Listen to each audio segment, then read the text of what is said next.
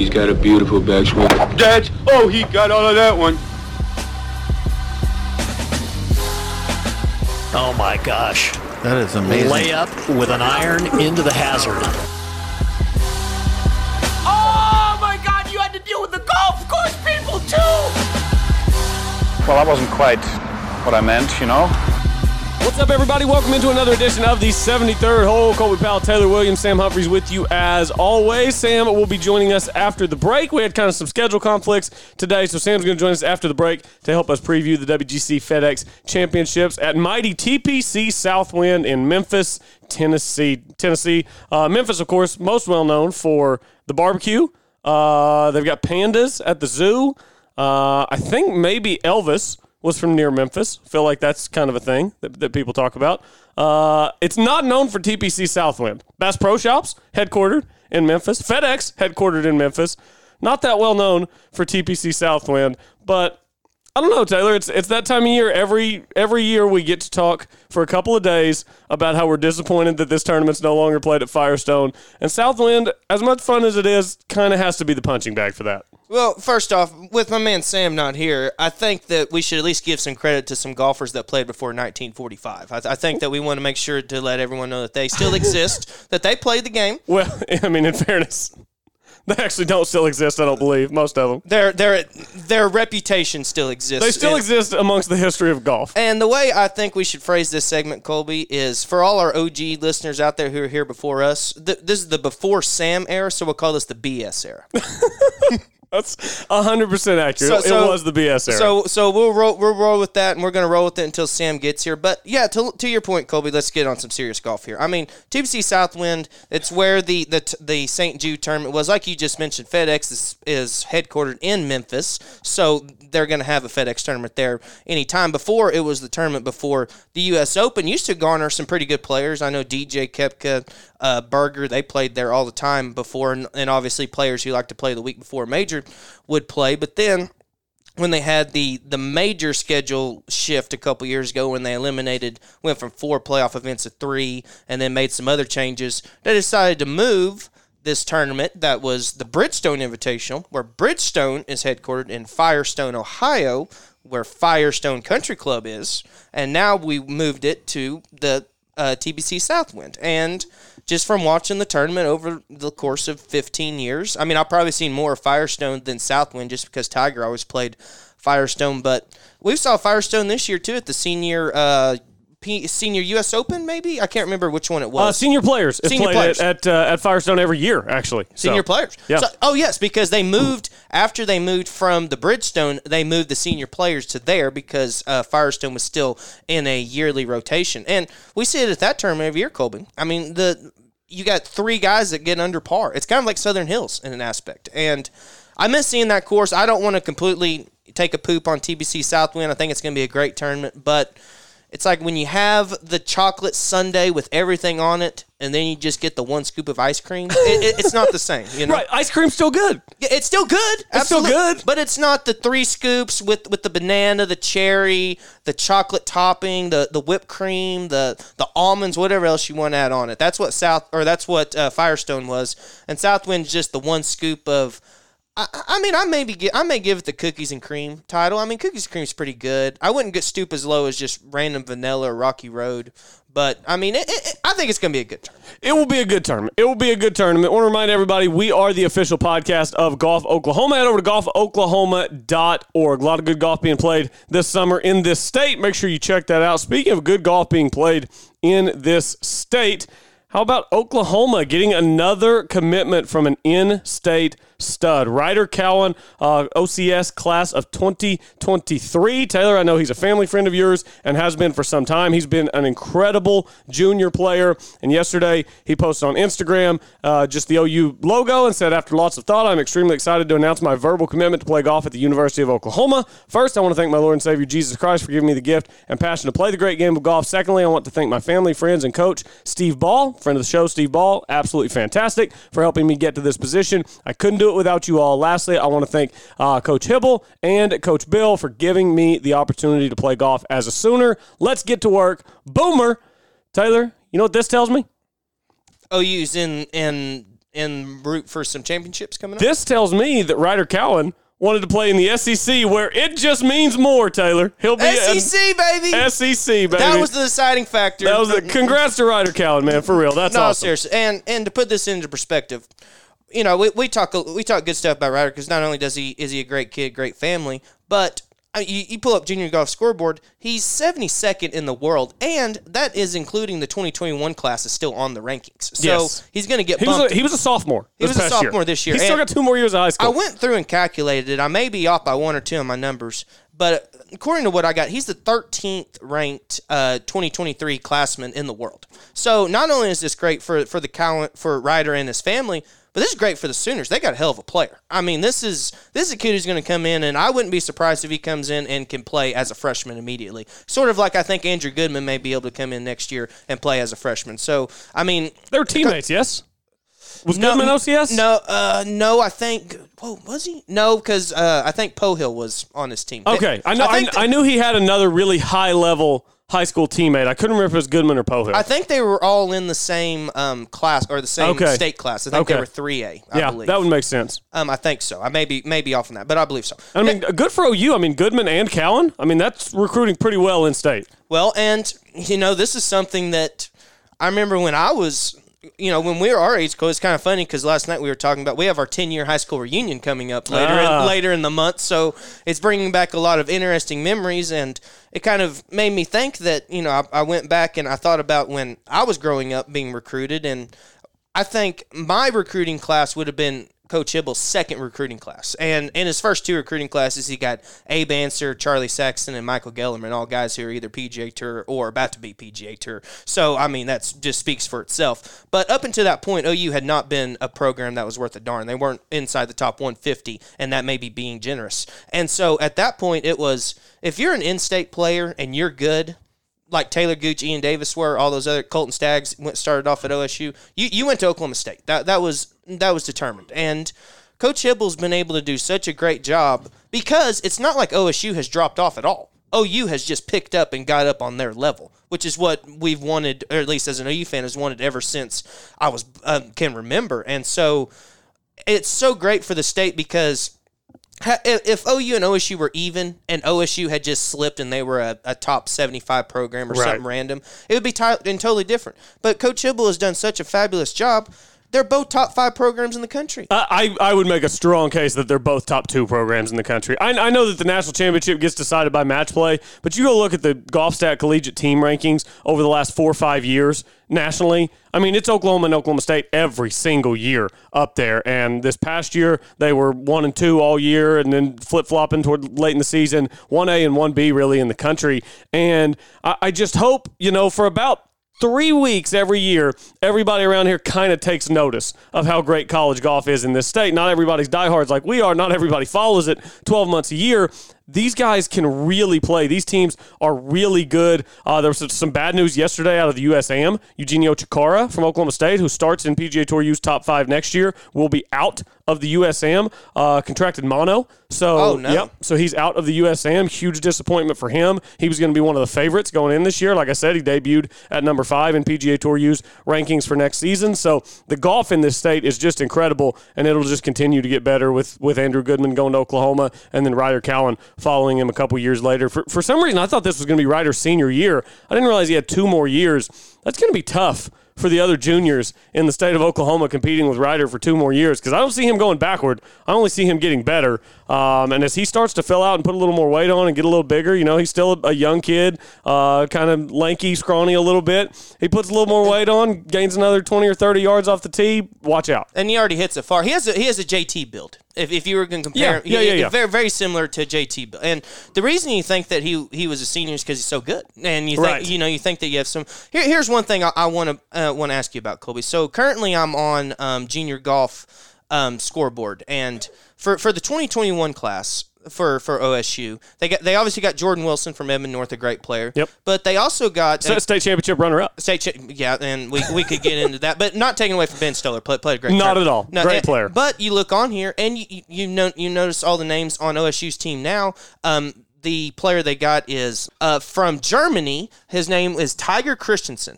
So, and he's not ranked on Junior Golf Scoreboard. He's from Hamburg, Germany. And we know we noticed OSU. They've gotten, uh, for example, uh, Hovland from Norway. Yep. Seem basically my whole point is that it seems like OSU is going a little bit more international. It does. While OSU or while OU is staying in the local area and also kind of hitting the transfer portal. So I wonder if Tiger Christensen is this that big Martin Kaymer wave we've been waiting waiting for with with, with German players. it's the Bernhard wave. we, we t- the Bernhard wave. I think Car- I think Kaymer was the Bernhard wave. I think this kid has to be the Kaymer wave. Well, in all Kaymer was number one player in the world. he was. A lot of people don't forget Bernhard. Two majors, two two- majors for Kaymer and a players. More, more, more underrated two-time major champion. Uh, Martin Kaymer and Zach Johnson. Oh, whoa, good question. Zach Johnson more consistent over a long period of time, but boy, Kaymer's Kaymer's A game was definitely better than Johnson's. He won the he won the 2014 U.S. Open by eight shots, I think. Yeah, didn't he run away with the players the year he won the players too? I think so. Yeah, Well, well, and, the- and, and he beat uh, Bubba Watson and uh, not Dustin Johnson in the playoff at the 2010 not, PGA. not Dustin Johnson. Should could have been Dustin Johnson. D- DJ was not invited to participate in the playoff after he grounded his club in a fairway bunker. For those of you who've forgotten what happened 11 years ago, and and it's easy to do. It's a long time ago. I mean, we got our high school reunion coming up, and it feels like it was 30 years ago. Right. So I mean, it's I mean, time hits you fast. So I mean, just based off what I just said, Colby. I mean, what what do you think about that? What if you were a college coach? Would you would you try to stick more towards because whenever we had Mike McGraw on, one of the things that he said that helped um, stabilize the Baylor program was he basically locked off the the borders of Texas. He said, "I'm staying in Texas. I'm getting all local guys," and he even admitted that that helped towards his uh, the the team chemistry of the team because everyone uh, shared a similar culture. Would you be more into getting all players around the same area, or would you be more national, or would you be even like OSU trying to expand and be global? You know, kind of what aspect would you would you approach that? Yeah, I mean, obviously, you're just trying to get the best players you can. I think it varies by university. I think one thing, and we saw a lot of this with Victor Hovland. Oklahoma State is such a smaller town, and really from August to May, the university is the town. I mean, I went to school there. I was there in the in the summer a couple years. The summer is, I mean, it's about like Chickasha in the summer. But August to May, it's a poppin' town, but it's all about the college. It has a very small family feel to it. And Victor Hovland said time and time again, that's why he stays in Stillwater. He loves the family feel. He came over from Norway. He was homesick, and it gave him this feeling of intimacy and home, whereas a lot of other universities are in metro areas. I mean, Norman is a, a metro of Oklahoma City. Norman is a, a huge suburb of Oklahoma City. It's part of the Oklahoma City metro area. It, it's different, I don't know how much of a role that plays into it. Uh, and I don't know that either school is necessarily doing it right or wrong. They're both they're both doing it right. they're, they're the two best programs in the country. So, you know, if Oklahoma State can land a kid from Norway and a kid from Germany and a kid from Sweden and a kid from Switzerland, and OU can land a kid from Edmond and a kid from Ardmore and a kid from N- Norman and another kid from Putnam City. a Kid from Rutgers. I mean, let's let's square off in uh, let's square off at Prairie Dunes and see what happens. And it's going to be a tight race. We saw It that. is. Or I guess in this case, we're not going to be able to do that because one's going to be in the SEC and the other's going to be in the It just means uh, more, Taylor. Pac-12 American. Who knows? It just means more. You think Rogers excited about playing in the SEC? Where Taylor hashtag it just means more.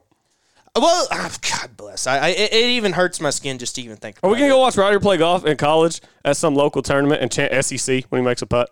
I think I will. Yeah, just, just to be fun. Would that might not be the most obnoxious thing ever? I think Go yeah. to a college golf tournament that OU's playing in and E SEC. Well, what's weird is that, and I just thought about this. You know how when you get uh, uh, you get an OSU shirt, I get an OU shirt, and and, and some of them have the Big Twelve logo on. it. yep. You know, I'm I'm gonna get an OU, OU shirt's gonna have the ACC logo on it. That's Right. gonna be so weird. And your OSU shirt will have whatever conference it has. Yeah. Which it, it sucks that it's dictated by football more than anything because Ah. go- the golf conference should go to the best one ever. Let's just let's just take golf programs out of conferences. You just go play in whatever tournament you want to play. We kind of already do that anyway, and then we just have the conference champions. So, I mean, why not just golf programs? You're no longer part of conferences. Go play where you want to play. Just organize tournaments around the country. We've got all these great tournaments. The Western Intercollegiate that's on Golf Channel every year out in whatever cloudy California. I'd love to see OU and OSU play in that tournament. Why don't they get the invite? Makes no sense. That is something I hadn't thought about, Colby, because we talk about all the time, just in the football aspect of the NCAA dissolving and not having the kind of hierarchy control that they have, which is really ludicrous at this point of of modern era. But I mean, if there is nothing sanctioned, I mean. You could have something like that. I still think conferences will still be in play, and we talked about this a little bit on our last show. But this is kind of giving, getting a little bit more into it. I mean, if you're because one of the big things about the NCAA, right, and they mentioned this about football is you know like you can't. One of the big reasons they didn't want to extend the playoff is because all the all the students, student athletes, would be taking finals. You know, and that was their big excuse was, oh well, we got finals, we can't do it, blah blah blah. Now you have the NCAA come in or don't have those rules, and I know university rules may be different, but you can take finals or you can do all kinds of things to get around that. Trust me, I had to do it at at a, at my local university. So I mean, there's I think that if you did get rid of that aspect, it would open up a lot more avenues for things like that where you can it's not necessarily the wild wild west but you could have so many more cool tournaments i feel like and you could do so many great things and Like, like imagine if Prairie Dunes hosted a tournament every year, and every year the tournament was in mid to late March. Let's say late March every year, and what they would do is on March fifteenth they made the cutoff. Top ten teams in the country. You show up at Prairie Dunes the last week in March. Top ten teams in the country go at it. Three rounds, fifty-four holes. So it'd be awesome. it's similar to the East Lake Cup just on a kind of a bigger basis Yeah, and, and more, and, and I would More say, recent. and I yeah, more recent and more current, better teams because like next year, the final four in the match play are going to go to the East Lake Cup. Final four in the match play lost some guys. There's going to be different teams. If if Prairie Dunes were able to do what they wanted to, or maybe you wouldn't even have to wait that long to make the cutoff because teams have to make their schedules. I guess I wasn't thinking about the logistics of it, but maybe in uh, maybe on December first, Prairie Dunes sends out the invites. We'll have the fall schedule behind us at that point. We'll kind of know what's going on. Maybe December first they send out the invites for a March tournament. Here's something that, that I hadn't thought about is is that I, I don't think OU and OSU will have this problem because they have such great um, donorship. But how many of the smaller golf pro, golf programs are relying on football money to stay going? Uh, yeah, a bunch. So, I mean- th- those that don't have big donors. So then you're looking at the aspect of well, if we try to get away from conferences and do our own thing, well, then we can't get the necessary revenue off of the football that we need. Look who's in. Yeah, I, Sam, I agree. what's up? Sam agrees with our Sam, statement. Yes or no? It just means more to play golf in the SEC, and that's why Ryder Cowan committed to Oklahoma. Yeah, I mean, obviously. Obviously. I mean, SEC gets the best athletes. Ryder Cowan, if you've ever seen him, is a physical specimen. I mean, And the, so- the SEC, the SEC is his most clear path to the NFL. That's, Yeah, no I mean, doubt. That's basically what I'm looking at. No doubt. Yeah, No, but it- a hundred being hundred percent serious here, uh, the SEC means nothing for golf. Like I, it, the co- conferences mean absolutely That's nothing. literally what we were just talking We about. literally talked. We, were- Okay. we were talking about the logistics of could college golf break away from conferences and do their own thing.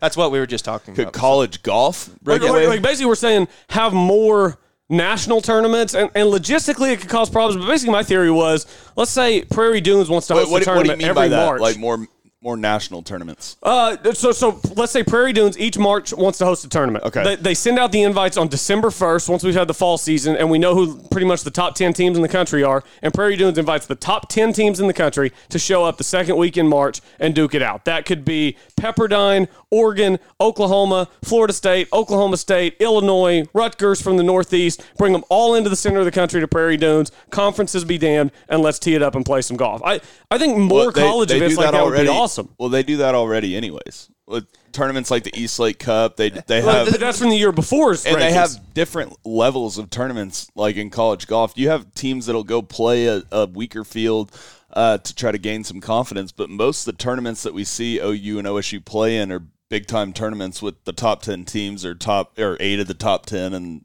those tournaments anyways I, I just see tournaments like the Western Intercollegiate that's on Golf Channel every year, and it's always out in California and then some cold place, and it's always San Diego State and Pepperdine and Stanford and Cal. And like I get it, it's the Western Intercollegiate, it's those teams from out there, but we, we don't get. And maybe this is me harping more on the televising of collegiate golf more than any other thing, but I feel like the tournaments that we get televised on Golf Channel and collegiate golf are these more regional tournaments, and I, I mean. Oklahoma and Oklahoma State have been the best teams in the country, and they should be in these big tournaments that are Yeah, televised. a- and sorry for the listeners if we're repeating ourselves, but Sam, the, the whole point of the conversation started off with was that what effect would the if the NCAA dissolved would that have on college golf? And that's kind of what led down this rabbit hole because gotcha. it kind of went from Ryder Cowan going to OU, then OU in the SEC, Yep. and to how that means more- affect I- on okay. college golf, and Here- then here's one thing that i just thought of that i haven't brought up before OU is now going to be uh, included with the SEC network, and I'm sure they cover golf a little bit. Oh, I That's a hadn't thought so about that. imagine no Big Twelve network. having a TV Well, no Big 12 soon enough. instead of just the Golf Channel, who has a lot of other stuff they have to show. No, And you're I- right. and I know that the SEC network does too. But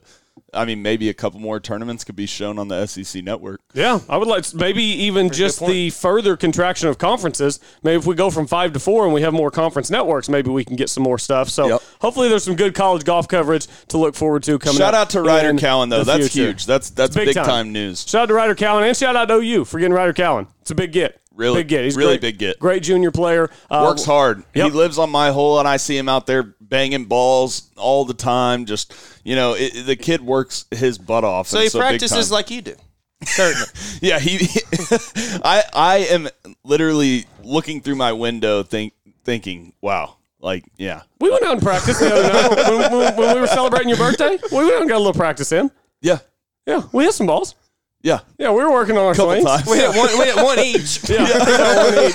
Uh, all right, good stuff. By the way, in case you're wondering what we were drinking, it was a clubby, a more drinkable version of the Oklahoma Staple, the Club Special, the, offi- the official seltzer of slicing limes, not dries, lemon lime natural flavoring, has electrolytes, does not contain artificial flavors, perfect for a hot day on or off the golf course, specifically formulated for golfers of every handicap, the freshest, smoothest, leanest, greenest, number one seltzer in golf. Gentlemen, the women's Olympics are one round in, and we've only lost one caddy to heat sickness. I guess the men got lucky because it was fairly warm for the men, but it was like upper 80s, heat index in the 90s.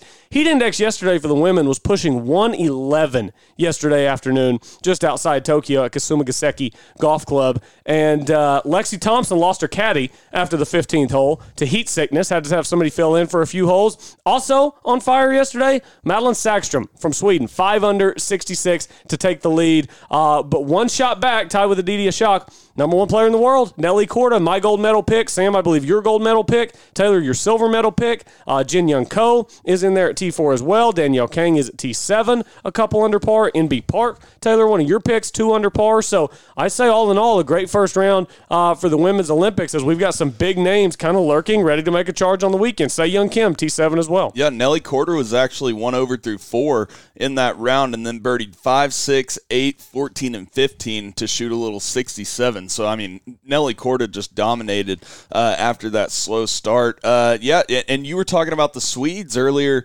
uh, this week, and so I, I you have a Swede in the lead right now. Yeah, and you look at it, guys. I mean, I think it's set up to be such a, a great tournament because you look at it right now. Currently, two under is T seven.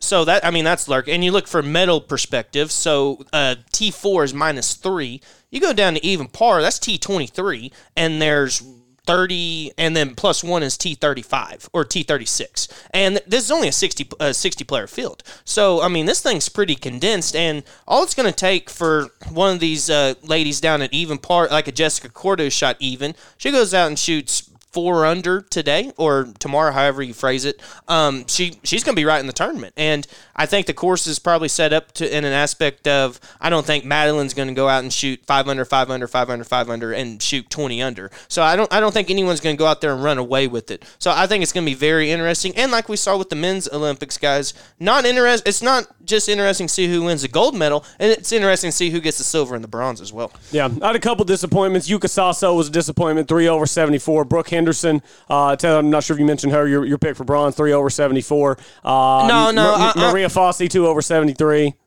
Lexi, Yeah. Lexi Thompson, one over par. It's there were some some very so-so rounds yesterday, but I mean it's four rounds, no cut, so you never know. I mean Saso, Henderson, Thompson, any of those girls could come out and go 66, 67, 67, get themselves right back into the the medal hunt.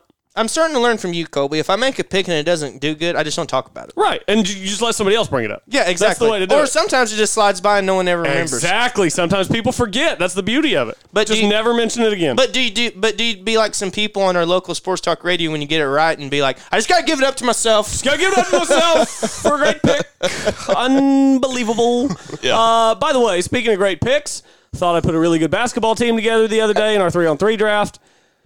Hey, The people disagreed. the, the people knew who. As who soon as we picked the freaking done. cards, I picked a queen and I didn't get first pick. Sam gets Gary Woodland, and it was. I mean, it was over. Gary Woodland's the, the hooper of the, of the T- tour. TG did weigh in with me on text, and he did say that Gary Woodland has a bad hip right now, so that might be a problem for their squad. I don't know. I'd still take Gary Woodland. He's a shooter, man. Stone cold shooter. I agree.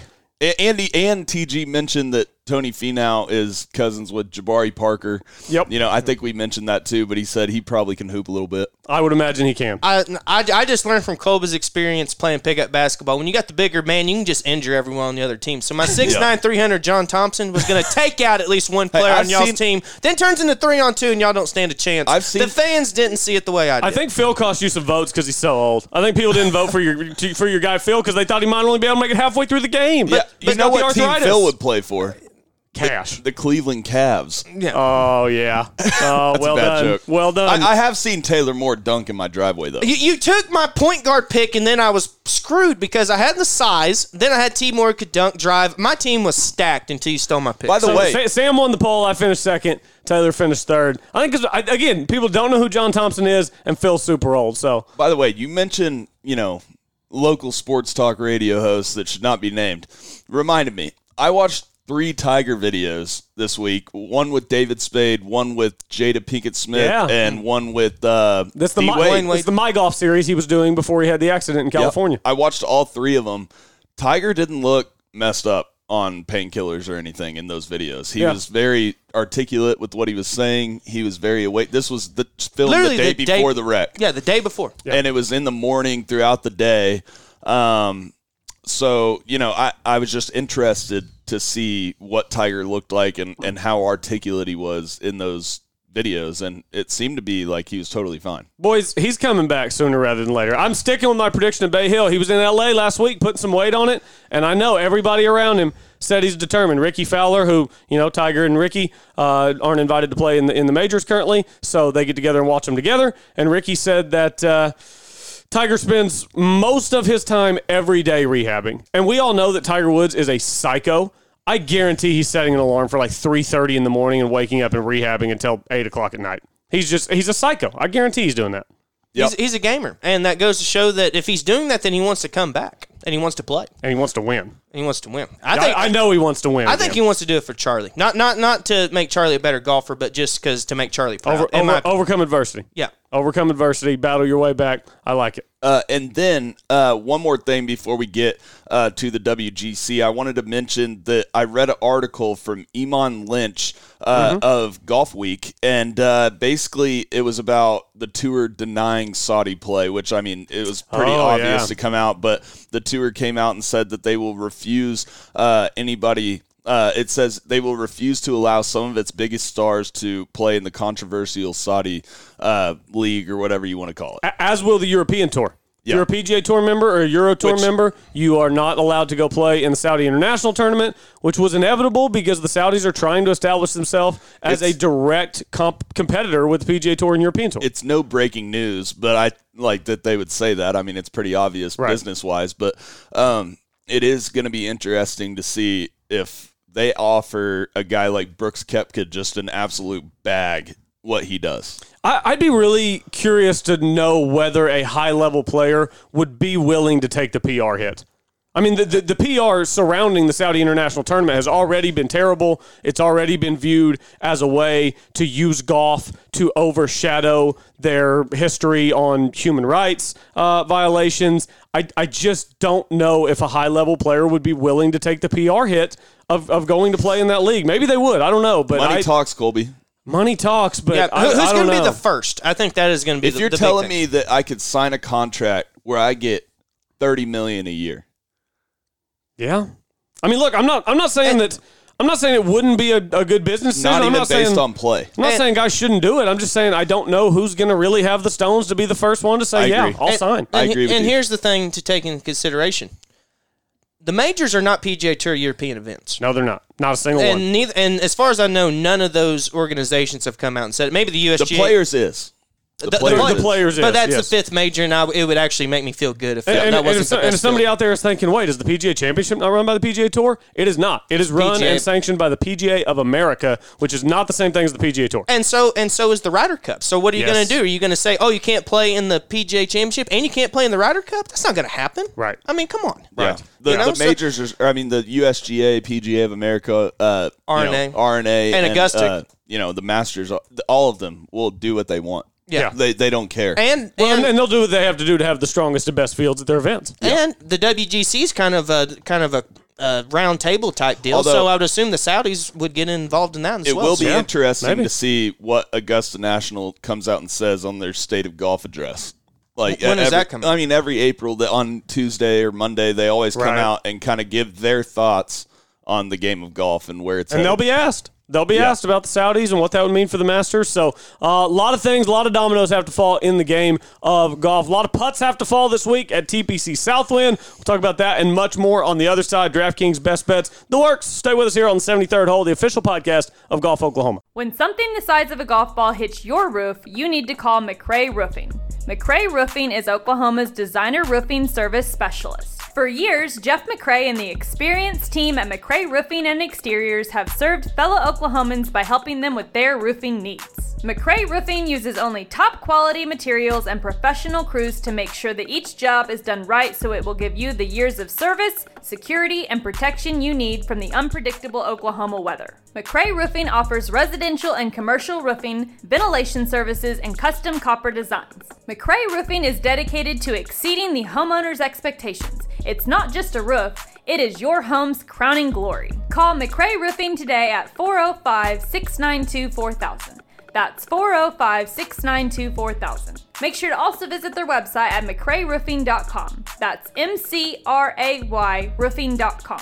Don't get caught with a leaking roof. Contact McRay Roofing for your free inspection today.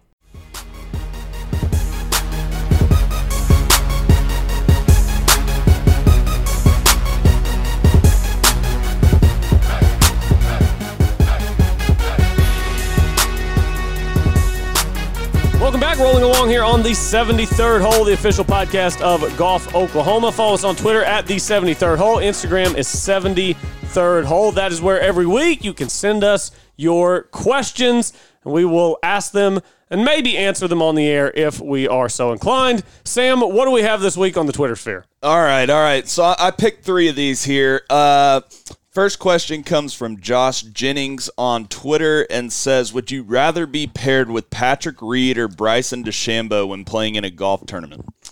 Ooh, that's tough. Is it Boy. Is it for one round or four rounds? Two rounds, first two rounds. First two rounds of a tournament. Okay.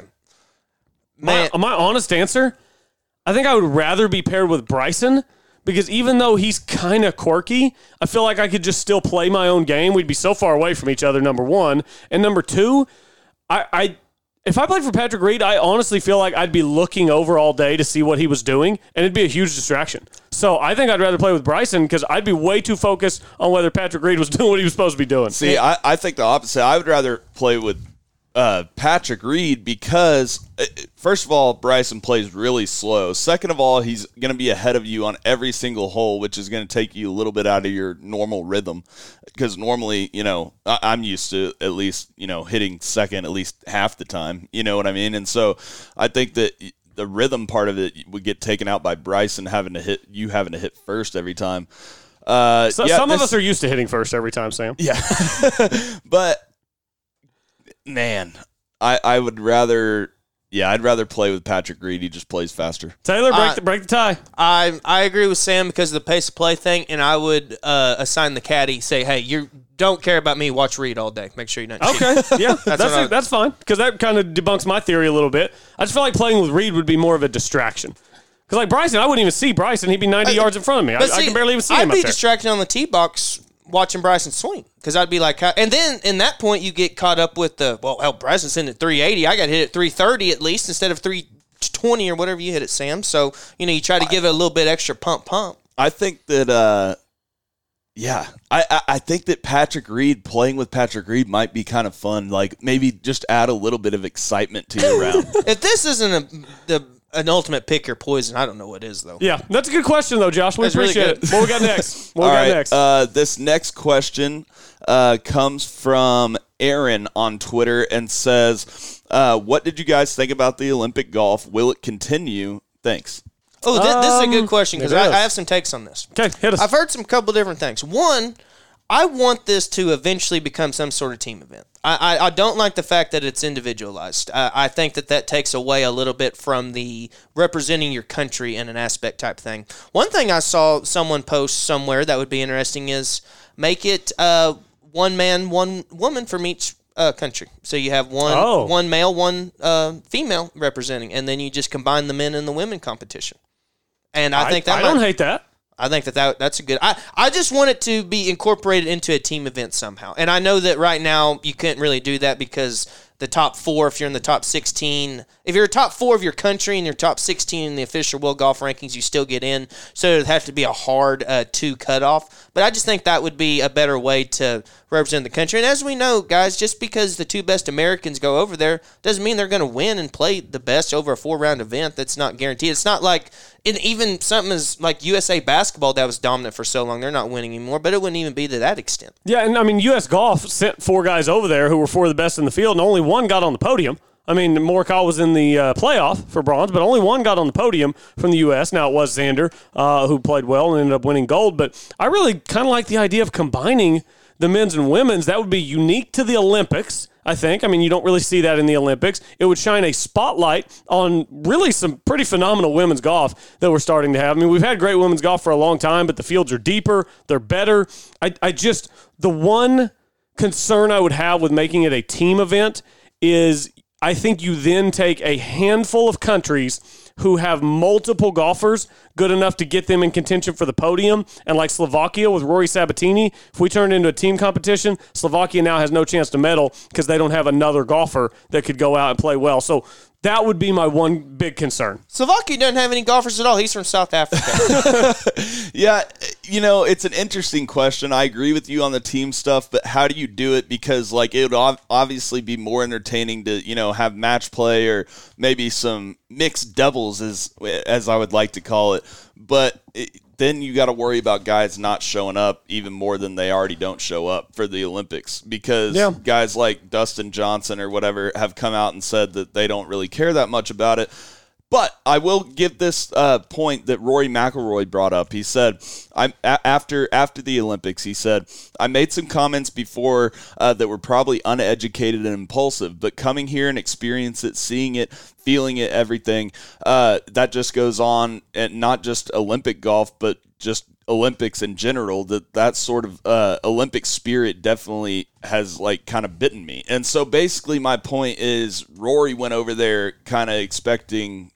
The worst, so to say, and and he came out saying, "Wow, that was actually a great experience." So maybe more guys should go over there. Yeah. And here, here's the thing I'll say, guys. We've had the Olympic golf for, for two straight events. The first one was in Brazil, which is not the safest country in the world. The second was in Tokyo, basically a year after the biggest pandemic in the last 100 years. So I think that going forward, we'll have it in Paris, we'll have it in, isn't it in LA in 2028? Yes, I thi- Riviera. I think the next two years in particularly, and even Ne- going- next to Olympics, yeah. next to Olympics, sorry, you will have less people not going because the first two Olympics had ex- extra extenuous I agree. circumstances yeah, to. I agree. Yeah. I think so oh. too. I think it'll get bigger, and I do think it's here to stay. So, yeah. 100%, that- that- 100% here to stay, That yes. second part of your question, I'd, I'd be shocked if it went away anytime in the next 20 years. Also, back to Patrick Reed real quick to talk about how big of a douche he is for a second. Oh, I know what you're going to say. Did you see Yes. Patrick Reed show up in Memphis in his Yes. full USA outfit? I no, don't I, think did, he, I didn't see this. I don't no. think he ever changed. Look at I think this. He, I think he walked off the golf course at Kasumigaseki, hopped on the private jet, flew straight to TPC Southwind, and walked straight to the golf course. I mean, it, it, if this isn't that guy, then I don't know who is. Sam's looking up the picture. I, I'm pulling- I mean, I'm if look at this, he, this is him in Memphis. that's in Memphis, Yes, That's at TPC Southwind. Did, did, did he shower? he's wearing the full USA blue hat with the white American flag shirt. In his defense, maybe he hadn't done laundry. He doesn't have a clothes sponsor. no, so he wanted to show everyone. I Yes. just got back from the Olympics. 100% Yeah, so did everyone else. You know what that reminds me of? One time in Stillwater, I saw uh, Justin Gilbert at Murphy's on the strip, and he had just gotten back from the combine that day, and he wore all of his combine Was gear he in to the Murphy's tight little night. shorts? Uh, no, he had the, he had the sweats on and like the windbreaker and stuff, but he had a full combine gear head to toe. Wasn't he the top ten? He got drafted like eighth by the Yeah. Browns, and then was a big bust. Yeah. Didn't he run like a four two or something at the or Yeah, four very fast. Yeah, very and he was tall too. He was the guy in 2013 who dropped the Blake Bell interception that would have won Bedlam before he threw the touchdown. Yeah, Yeah. That was a cold game. That was. Oh, really I was cold. there for that game. Were you Yeah. there for that Yeah. game? Yeah, about froze. Yeah, that Yeah. was freezing. All right, Anyways, one final Twitter question. right, uh, this one's an Instagram question from Levi Conley, uh, and says, "Just started golf. Parentheses seven rounds in. and I'm Oh. pulling my irons to the left, I'm a right-handed golfer. Oh, I got you. I got you. Because I because I do a lot of this. You know what my advice is? Just keep playing and have fun.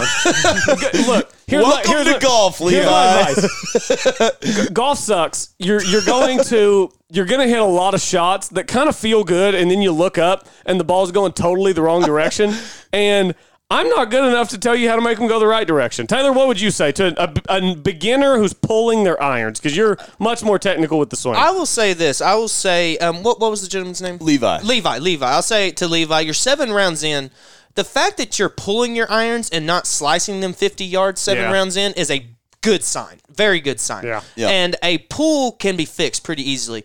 A Aim right. a- that like it, it's sar- sarcastic and sarcastically you could do that, but seriously, check your alignment. You may be lining up more left than you think. So you think that you're pulling shots and you're not. For example, my my father he he pulls every shot about ten to fifteen yards, and so he'll hit one dead straight and it misses the fairway by fifteen yards. Like God dang, I pushed that one. I'm like no, you didn't. You hit it right where you aimed. And Yep. so you know it's you need to know where you're lined up, and also not only where your club's lined up, make sure your body's parallel. But at some point in the swing, the club face is getting shut, which is why it's it's getting close. So it could be because your body's opening up too much, your hands are are flipping a little too early. So my advice would be to have someone video your swing for you Down and the hand line, not down the club head line. and- and- yes, and to you want you want the camera to be about level with the hands at address, and have someone look at your video to see exactly where in the swing the club face is getting shut. And if you want to, post it on our social media, and we'll we'll get to it and try to analyze it the best that we can. Also, if you're from the Oklahoma City area, go see our buddy Steve Ball. I mean, just go, go. go- just go have an hour long session with Steve. Uh, that's what I did last year. I got my dad for, for his birthday, and he went up and saw him. He was fighting a slice, gave him a couple drills to do, some things to work Yeah. on. Windstar and- and has a better. facility. They Go do. down to Windstar. Absolutely, yeah. There's De- depending on where you're from, you've got options. Tulsa Woody, has great Woodward. options. Jim Woodward, yeah, you've got options uh, of people who can help you. It's not crazy expensive. It's just you know, go once, see if you like it, and see if it helps. And and one real quick thing, if he really is pulling his irons and not aimed left, like if he's aimed perfect, right where he wants to aim, you know, a lot of people just think they're coming over the top. And that's not necessarily always the case because to hit a dead pull, you have to be swinging left with a closed club face. And so and, and so a lot of people forget the club face element to it and they just think, "Oh, I'm coming over the top." And that's where you get people that hit big slices, you know, and and, and a lot of people don't realize to hit a legitimate fade, you know, your club has your club face actually has to be shut at Hundred impact. percent. It has to it has to be shut at impact, but it has to be open to the path. Yep. And so that so basically We're, to, to make we're, that we're in the weeds now, but Yeah, I yeah. hope Yeah. everybody is still following along. Yeah, here, here. I'll, I'll basically explain it to you perfectly. Okay, so, and this is a big misconception going forward. Then we'll get in, into our picks in just a second. If you're if the ball is starting left, it's because the club face is shut at impact. It's not because you're underneath and hooking it. If the ball starts straight and then and then hooks and then goes left, that means that you're coming underneath it and your club face is generally square, but it's shut to the path. And Yep. so basically if your if your ball is curving a certain way, that means that your swing is probably too over the top, like you said, or underneath it. But if you're hitting it just one way or another, more than likely it's just your club face getting open or shut at, at impact, and you're not as far over the top or underneath as you may think. And if you are struggling with coming over the top, a great drill to do would be to put one golf ball to the front left or inside front inside of the golf ball you're going to hit and one golf ball uh, to the outside and so it creates an inside to out path. Yeah, basically a track. Think, Yep. think, think of a think of a train track, and then design one of the rails going um, left to right or in to out. Yeah. So Try Okay. to swing out toward first base. Good stuff. That, that's a lot there. You might have to listen to it a couple times, Levi. Try to sort through it and uh, and figure out exactly what would work best video. from you. Yeah, Well, get on and- YouTube, and- watch videos, and just practice. I mean, Well- honestly, go hit balls. That's the best way to get better. Is just repetition. Uh, we, we went down the rabbit hole, went went past Levi there for a little bit, just because I feel like so many golfers out there have these issues, Uh, and, also- and- and yes. want them to know why their golf ball is doing what it does in the air. And my last point I never got to is you're seven rounds in. You probably don't have enough time to even have tendencies yet. Right. So Right. So just Wh- Which honestly, and because you're still so new,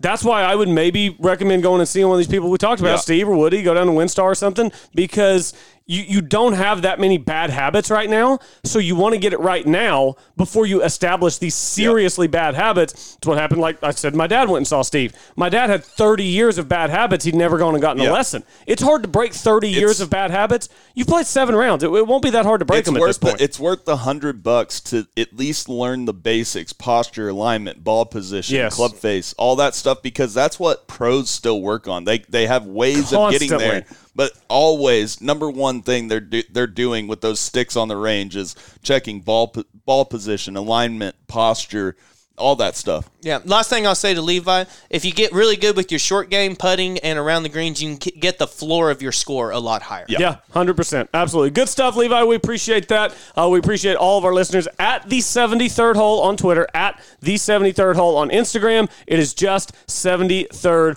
hole. And if you're out practicing, getting those reps in, and you happen to tweak your back, go see our good friends at the Spine Clinic of Oklahoma. Dr. Beecham and Dr. Brawley are both avid golfers. You'll get high quality, individualized patient care, total complete spine care. Dr. Beecham does non invasive. Spine Clinic offers the capability to approach all options before surgery. Dr. Beecham specializes in interventional pain management, and he is double board certified, certified in anesthesiology and pain management. However, if you are needing back surgery, Dr. Brawley recently received the honor of being listed as one of the top 20 spine surgeons under the age of 40 in all of North America. That's an entire continent, folks. Visit the Spine Clinic, OK.com, located off Broadway Extension on Britton in Oklahoma City. It is time now to fire up the DraftKings machine. And I, I think sometimes we look back, sometimes we don't. But this week we should go ahead and look back to last week's DraftKings pool, uh, as Taylor and I discussed earlier, because I finished second in There the you go. cash. Thank you very much. So we'll now go to the upcoming entries, and I will start at 6,000, boys, bottom of the barrel, to a guy who, in his last three starts, in each of the three starts, has been more than four strokes positive ball striking in his last three starts. How about a 6,000? I'll take Jim Herman. Make, Okay. make a few putts. I don't have to worry about him missing the cut because it's a WGC. Jim Herman is a guy that you hear about about once every two years when he pops up and has a good week. He's striking the ball really well right now, better than he has in a long time. A few putts fall, you never know. And at 6,000, I couldn't pass it up. So, Sam, who you got? I got Matthew, or sorry, I got Cameron Champ, and uh, I, I guess I just gave away my second pick. But I I, think got, you did. I got Cameron Champ, uh, won a couple weeks ago, and at sixty seven hundred, I, I 6,700? yeah for Cameron Champ. That's He just hu- won. He just won. That's huge value uh, for Cameron Champ, and he's a really solid ball striker. So uh, I really like Cameron Champ at sixty seven hundred. I mean, the, the other names in this in this range are still good, but I mean, Cameron Champ just went. You got Max Homa, Carlos Ortiz, Kisner's at 68, Cameron Davis and Sam Burns are 6,900. Cameron Champ, who just won, is at 6,700. So, yeah, I like that pick. And and before he won, he finished 11th at the John Deere and finished 25th here last year. So I mean, he's got got the uh, the course uh, course history and and the form as well. So I mean, I, it's hard to go against that pick. I went $100 cheaper, and I may be regretting regretting this pick, but the main reason I went with this is because there's no cut. I look at the course history and I see second, 12th, 9th, second, third, 11th, second, going down there. A few couple other bad finishes, but no missed cuts at all. And obviously, there's no missed cut here, which is the reason I'm going with him. Give me Phil the Thrill, 6,600. Wow. I mean, he fin- Whoa. finished second here last year. I think. Wow. I think that with no cut, he's going to go out there and play play freely. And I didn't. I, there were some Good gu- luck. there were some guys in that 6,700 range that I liked, but I didn't have the extra hundred dollars, so I didn't So, go. so up you put him on your basketball team, and it cost you. We'll, we'll see how it works on your DraftKings squad. I, look, I, I love the listeners. The listeners don't understand how motivated Phil gets when money is on the line. And like I mentioned, they didn't take into consideration that John Thompson would just knock injure every other player. So that's how I would win that matchup. Um, I will go up next to my second cheapest, seventy two hundred. This is a guy who plays this course so well, has one of the the highest um, strokes gained on this course over the over the course of playing at TPC Southwind. And let me find him here real quick. That's uh, the Australian Adam Scott. And I look at him. I have not seen. Uh, last time I saw a missed cut was the PGA Championship. Has not missed a He's cut. on the bubble this week as well. for the 125. Yes. Yes. So yeah, so it's a big week for him. I think Adam Scott plays well, and hopefully he's able to get in. But yeah, I think that he's he's definitely a lot more solid than my Phil pick at six hundred dollars cheaper. Yep, I like that. I like that a lot. I'm going Matthew Wolff at 6,800. Uh, I mean, 6,800 for Matthew Wolff, a guy that has had five rounds where he gains more than a shot on the field at TPC Southwind. That's only in two tournaments. That's eight rounds worth. And in round three uh, in the 2020 FedEx St. Jude, he shot a 65 uh, and gained 5.2 shots on the field. His strokes gained approach is 0.62 on the year. Uh, if he can just put it in the fairway, his strokes gained approach and strokes gained putting uh, will allow him to contend in this tournament, I think. Yeah, I like that pick quite a lot. Uh, my next two picks at 67 and 6,800, my next two cheapest options. I'm going to go with a couple guys who hit the ball quite a long ways and who I think are playing pretty good golf at the moment. You know what they say about great minds, Sam? At 6,700, I've got Cameron Champ. At 6,800, I've got Matthew Wolff. Good Lord. Matthew Wolff's been out grinding in this heat here in Oklahoma. How do I know? I saw it with my own two eyes last week. He was hitting the ball great, working on some drivers. So uh, I like them both this week. Yeah, I know you just fired both those off, Sam, but hey, great minds think alike. So we both got Champ and Wolff. Who you got next? I got it's ironic because I actually have T Dub's pick Oh of gosh. Adam Scott. The overlap this week is It- it- insane. it's pretty crazy. Adam Scott, I mean, I don't understand why he's only at 70, uh, 7,200 because his strokes gained putting on the year, gaining 0.6 on the field, strokes gained approach. He's he's positive in every area except for driving, and he's barely losing shots on the field there. But I, I do like his history on TPC Southwind plus uh, paired with the motivation factor of being right there on that 125 mark uh, to uh, you know not have to go to the finals for Korn Ferry and stuff like that. Yeah, and I, I didn't have this on um, um, earlier on the stat, but uh, over the course of 12 rounds, Adam Scott's gained 1.72 strokes at TPC Southwind,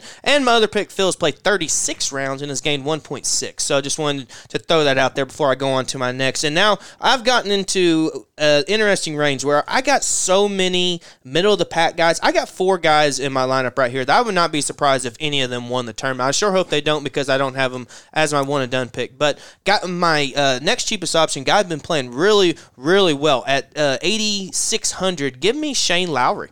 I mean, the Irishman. I mean, I know that he just played um, last week or whatever, but uh, 12th, 65th U.S. Open, um, uh, finished sixth at the Memorial Fourth PGA Championship. Um, finished sixth here last year. So, I mean, I, I really love Shane Lowry. Uh, over the course of eight rounds here, he's gained 1.67 strokes. So, I just love that. Then I'm going all the way up from 60, or I'm, I'm sorry, from 8,600 to 8,800. and that's my boy, Matty Fitzpatrick, Mr. Skill.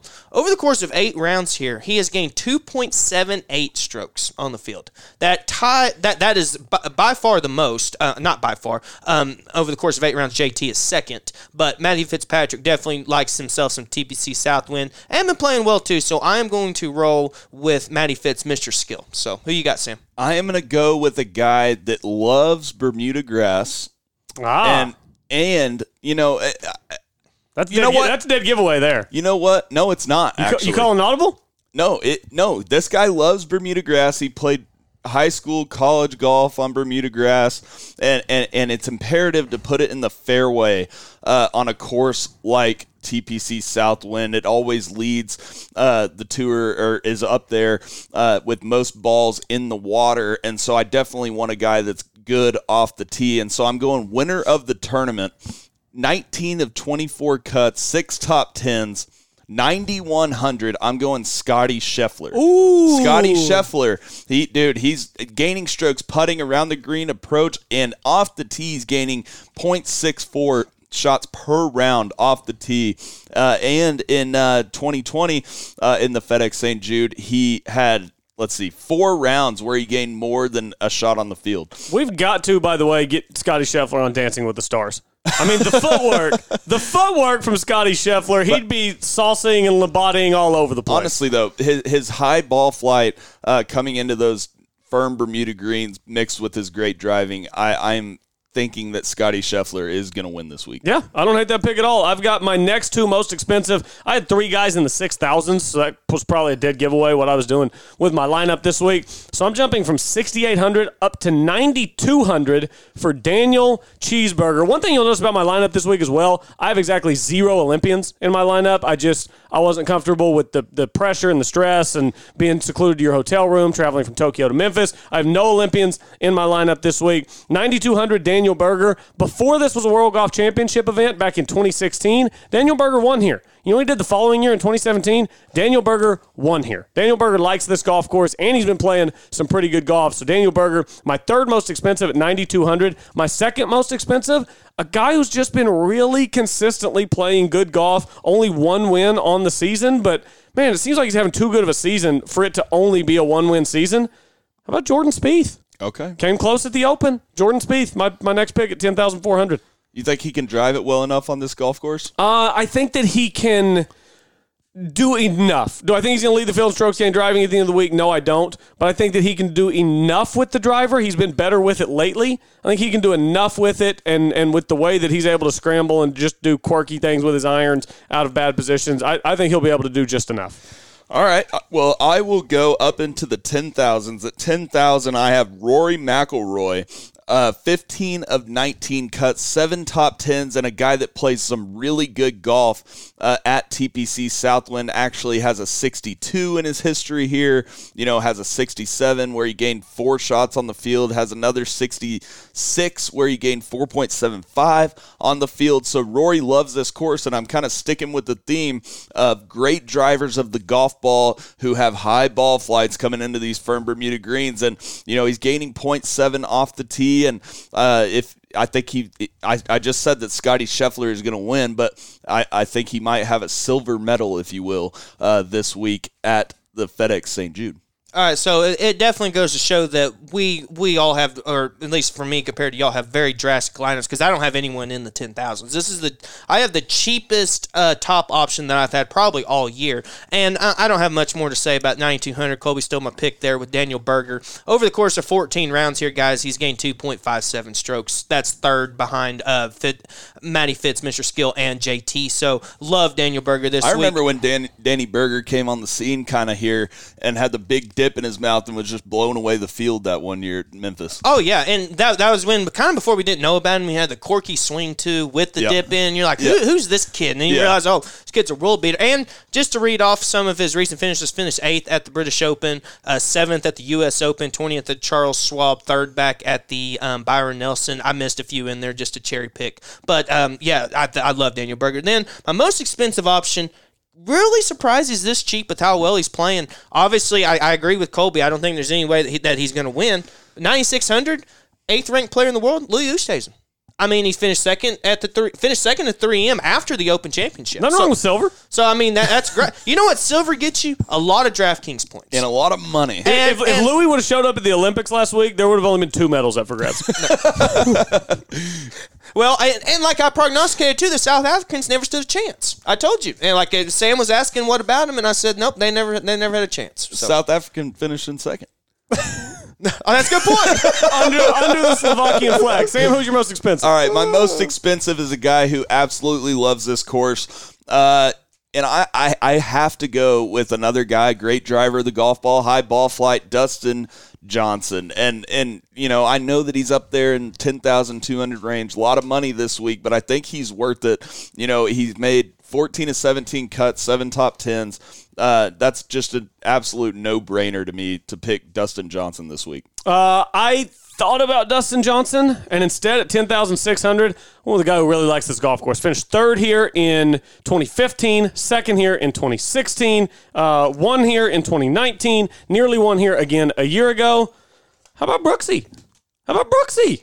Why not? Hashtag why not? Brooksy's about due for a win. I like he? it. I mean, it's not a major, so he won't be as motivated as for a major. It is a World Golf Championship event, and it really is one of his best course histories on the PGA Tour. So Koepka is my most expensive on DraftKings, and now we can pivot to one and done picks. And Taylor, judging by the look on your face and your reaction, I have a feeling where you're going to go. Yeah, all right. We'll do one and done. Hey, before uh, actually, yeah, we'll do one and done. Then I have a little game I want to do with y'all after Okay. that. So I'll do one and done. We're picking two, or actually picking three players this week. Um, we got the Barracuda. Barracuda. My two two of my picks, two of the best players I have left. Both of y'all is y'all's tops options this week on DraftKings. I got DJ and Koepka. Uh, Okay. I, am I'm, run, I'm running out the big dogs. The big dogs are going to eat. Um, I, I look at the course history tool. Um, uh, both of these guys have played 28 rounds on this course. DJ's gained 2.42 strokes per round, um, and Koepka's gained 2.17. This is one of those courses where we talk about Koepka, and I look at myself and I say, we've we played all four majors and I haven't used Koepka. What the what the hell was I thinking all year? But then I, I but then I'm sitting here and I look at the finishes and he hasn't finished worse than 37th, and that's going back to when this was the week before a major. So you're talking about not not giving a darn. So I, I think and before this guy's finished sixth at the British Open, uh, fourth at the U.S. Open, but in between there a non-major finished fifth at the Travelers. So I mean I think that he's getting some good form. I lo- I love Koepka this week. I think he would be my pick, and I think DJ is getting a little bit too much slack. Missed the cut at 3M, but he's not playing as bad as everyone thinks he is. He's just not on that uh, monumental level like he was at the end of last year. Yeah, absolutely. Sam, one and done picks? My one and done pick is I'm gonna go with Joaquin Niemann. Joaquin Niemann? and You got your other one ready, or you want to? You want me to get mine? Mm, I'm going Matthew Wolff. Niemann and Wolff. see, I, I I don't necessarily love them this week, but I've already screwed myself and have no one else to pick. All right, so we'll go Niemann and Wolff. I've got one overlap with each of you. This week, I'm taking Dustin Johnson and Matthew Wolff are my two one and done picks. I'm running out of some big names, and I need to save one or two guys for the Tour Championship later in the year. But this is a big purse event with the WGC. It's no cut event. Got two guys who can drive it well, who can hit it far, and who can contend. So DJ and Wolff for me. Uh, Taylor, what you got? And then now we got uh, our Barracuda picks. So, or Oh, yeah. and so I'm going to go with the bad hit, the man with the bad hip himself. Give me Gary Woodland. I, Yeah. I think that he's best player in the field. I think that he has uh, the best chance to to hoist the trophy. I haven't looked at the odds, but I would assume that he's up there. Some of the other higher picks, uh, guys, Maverick McNealy's a good player. I think we picked a lot. Branden Grace, highly picked. Emiliano Grillo's also liked. Um, Matt Kuchar in the field, a big name that you wouldn't expect to see. So um, not a horrible field for the Barracuda. But after we give these picks, I got a little game that I want to play with y'all. But my pick's Gary Woodland. Who's who y'all going with? I'm gonna go with uh, and help me with the, the pronunciation here on this name. It's Michael Gellerman. Gal- is it Gellerman, Sam? I have no idea. That's Michael Bob. Gellerman. Michael Gellerman. Sam's distracted. Bobby. Sam's distracted. Bob, Michael Gellerman. That's my pick this week. I actually, uh, you know, we all follow golf people on Twitter and stuff, and I follow several people who are like the analytical stuff like that. And uh, I was scrolling Twitter earlier this week. And I'll be damned if I didn't look up my, on my Twitter timeline and there's one of these big national guys who said, "Do yourself a favor and throw your money on Gellerman this weekend and thank me on Sunday night." Here- here- Here's So- just, just reading back on Gellerman, re- reading back. Missed the missed the cut at the Barbasol, but other than that, T16th at the 3M, 34th, 41st, 13th. Going back, uh, that was at the corn. I mean, Bob's playing some good golf right now, guys, and Bobby. and I think we got to ride the train while it's there. So so yeah, Bob, keep it rolling, my friend, and uh, I would love, love that. to I love see it. I, I, God, I'd love to see it too. Uh, all right, well then I'm gonna go with Mito Pereira. Oh, I like that pick. Mito's been playing some good golf. But some but, really but, good but golf. Colby, you said you didn't pick, you don't like the Olympians, and he was just at the Olympics. Well, but he's not g- going from the Olympics to try to win a WGC. He's I mean, just he's the- just going to Tahoe instead. I mean, think the, the field at, at the Barracuda just won't be won't be quite what You- it will be in Memphis. You led right into it. So Oh, here we go. So normally we do the strength of field game, right, where we pick the strength of field. But we're go- I'm going to do it a little different this time because we have two events. I want y'all to give me the the strength of field point difference between the FedEx St. Jude and the Barracuda. oh, well, you want me to just give you the difference? The difference in them, yeah. So we don't have to guess two of them. This what do you think? This opposite field will be a little stronger than usual because it's got you know Branden Grace, Gary Woodland, couple names in it. WGC is going to be way high, though. I'm going to say the difference is 769. That's the difference. It's a good number. Yeah, I'm saying like 810 for the, the WGC and then 51. 672. 41. 672. Did you cheat, Sam? No. 677. Oh, whoa, that's mega close. Uh, strength of field at the uh, FedEx St. Jude is only 727. I thought oh. it'd be a little higher than that. Um, strength of field at the Barracuda is 50, which is a which is about what you see in a normal opposite field event. Um, the Hero Open over in Europe as a strength field of 21. And one um, before we get on to the best bets and one uh, since it was right here on here, shout out the Korn Ferry Taylor Moore, the highest ranked player at the Utah Championship, 128th in the world's playing, along with McGreevy, Peter Uihlein, lot of lo- other local guys. So hopefully they're able to do some work on the Korn Ferry Tour. So All right. By the way, so I have two things for y'all, two little fun things at the end of the show here. How high Gary Woodland? Ooh. won a major. Uh, Gary Woodland, by the way, who I've been attendance for every major championship he's won in his career. So Gary Woodland's good luck charm. Um, Yeah. Gary Woodland, I'm gonna say I'm gonna say Gary Woodland got up to eighth in the world at one Okay. point. I'll say 11th. He got up to 12th after the ah. U.S. Open. Man, I didn't think he cracked the top 10. I- he he played too many good players around the time. He's one of those guys I would I thought would have been like a sneaky top ten. Like we're gonna look back twenty years from now, we're gonna be like Tyrrell Hatton was the seventh ranked player in the world. But I, I would have thought Gary Woodland was one of those guys. Okay. But But just outside, But we know what Woodland is not. He's not sneaky fat. right? All right. Then Justin Thomas just posted this on Instagram. Oh, Or actually, this was two days ago. Wow, it just showed up on my feed. But anyways, Just posted this not 48 hours ago. in a, he, in his four week this four week stretch of flying mileage, how many miles did Justin Thomas fly? oh my God, Good that's Tokyo. God, I am so out of range. Royal St. George's, back home, Tokyo, Memphis. Oh, dude, that's seventeen thousand miles. I don't, I'm just really guessing, just throwing out a number. I, I have absolutely no idea. The whole miles thing just completely boggles my mind. He said 17,000. I'll go um, 15,669. 23,587 miles. On July 4th, he went from PBI to Detroit. That's about a thousand. Detroit to Edinburgh. That's 3,500. And then on a, July 11th, he went from Edinburgh to Heathrow. That's 400. July uh, 18th, he went from Heathrow to PBI. That's 4,362.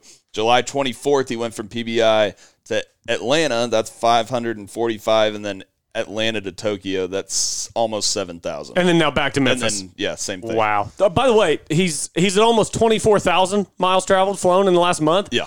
To get around the Earth at the equator is twenty five thousand miles. How do you know that?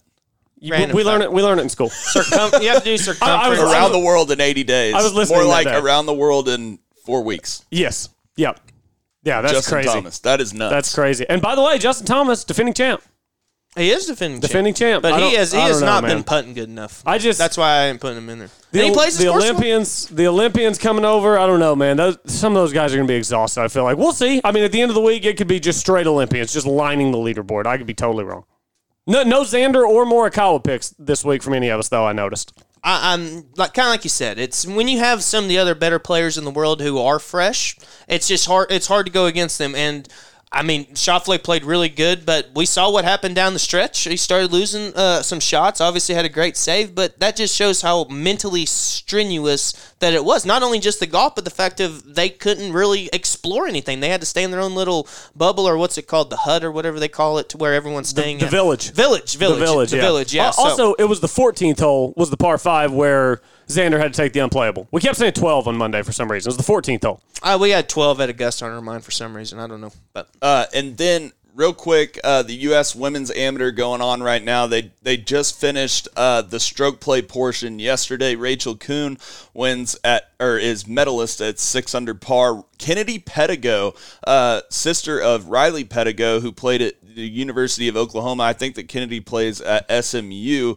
Uh, finished second uh, in the stroke play portion at four under. So they're off in the round of 64 uh, this morning. oh, oh, sorry. Did you have any more for the U.S. Open? Uh, no, not USAM. And then I was just going to give a shout out to Brooklyn Ben, uh, who is playing well in the Texas State match play for women. I think. Very awesome. Very, and the, the, the only point I was going to make is we shouted out the guys that were playing, the local guys playing on the Korn Ferry Tour, and I scrolled through this Barbasol, and I'm seeing all kinds of local names here. Got our uh, boy Bo Van, Bo Van Pelt's playing, Kristoffer Ventura. You already mentioned Bob Gellerman, Rhein Gibson, uh, friend of the show's in the field, um, and so uh, Kevin Tway's in the field. So I noticed a lot of local guys there, so I wanted to make sure to shout them out too because I would love to see one of those guys get. Uh, Eckhart's in the field as well. So you know, just the the local guys just keep on piling up. Yeah, and that was a TJGT uh, match play tournament. The Brooklyn Ben of Nice. Edmond is playing well. TJGT, very very big tour. A lot of good stuff. A lot of great junior golf around the area. We'll see how we fare this week with our lineups. WGC should be a lot of fun. We're back next week, Wyndham Championship, and then we'll head on toward the FedEx Cup playoffs. Playoffs? As the PGA Tour season winds down, doesn't mean there won't be good golf in the fall. We got the Ryder Cup coming up, baby. A lot of good stuff on the horizon. Thanks everybody for listening once again to the 73rd hole, the official podcast of Golf Norfolk Oklahoma.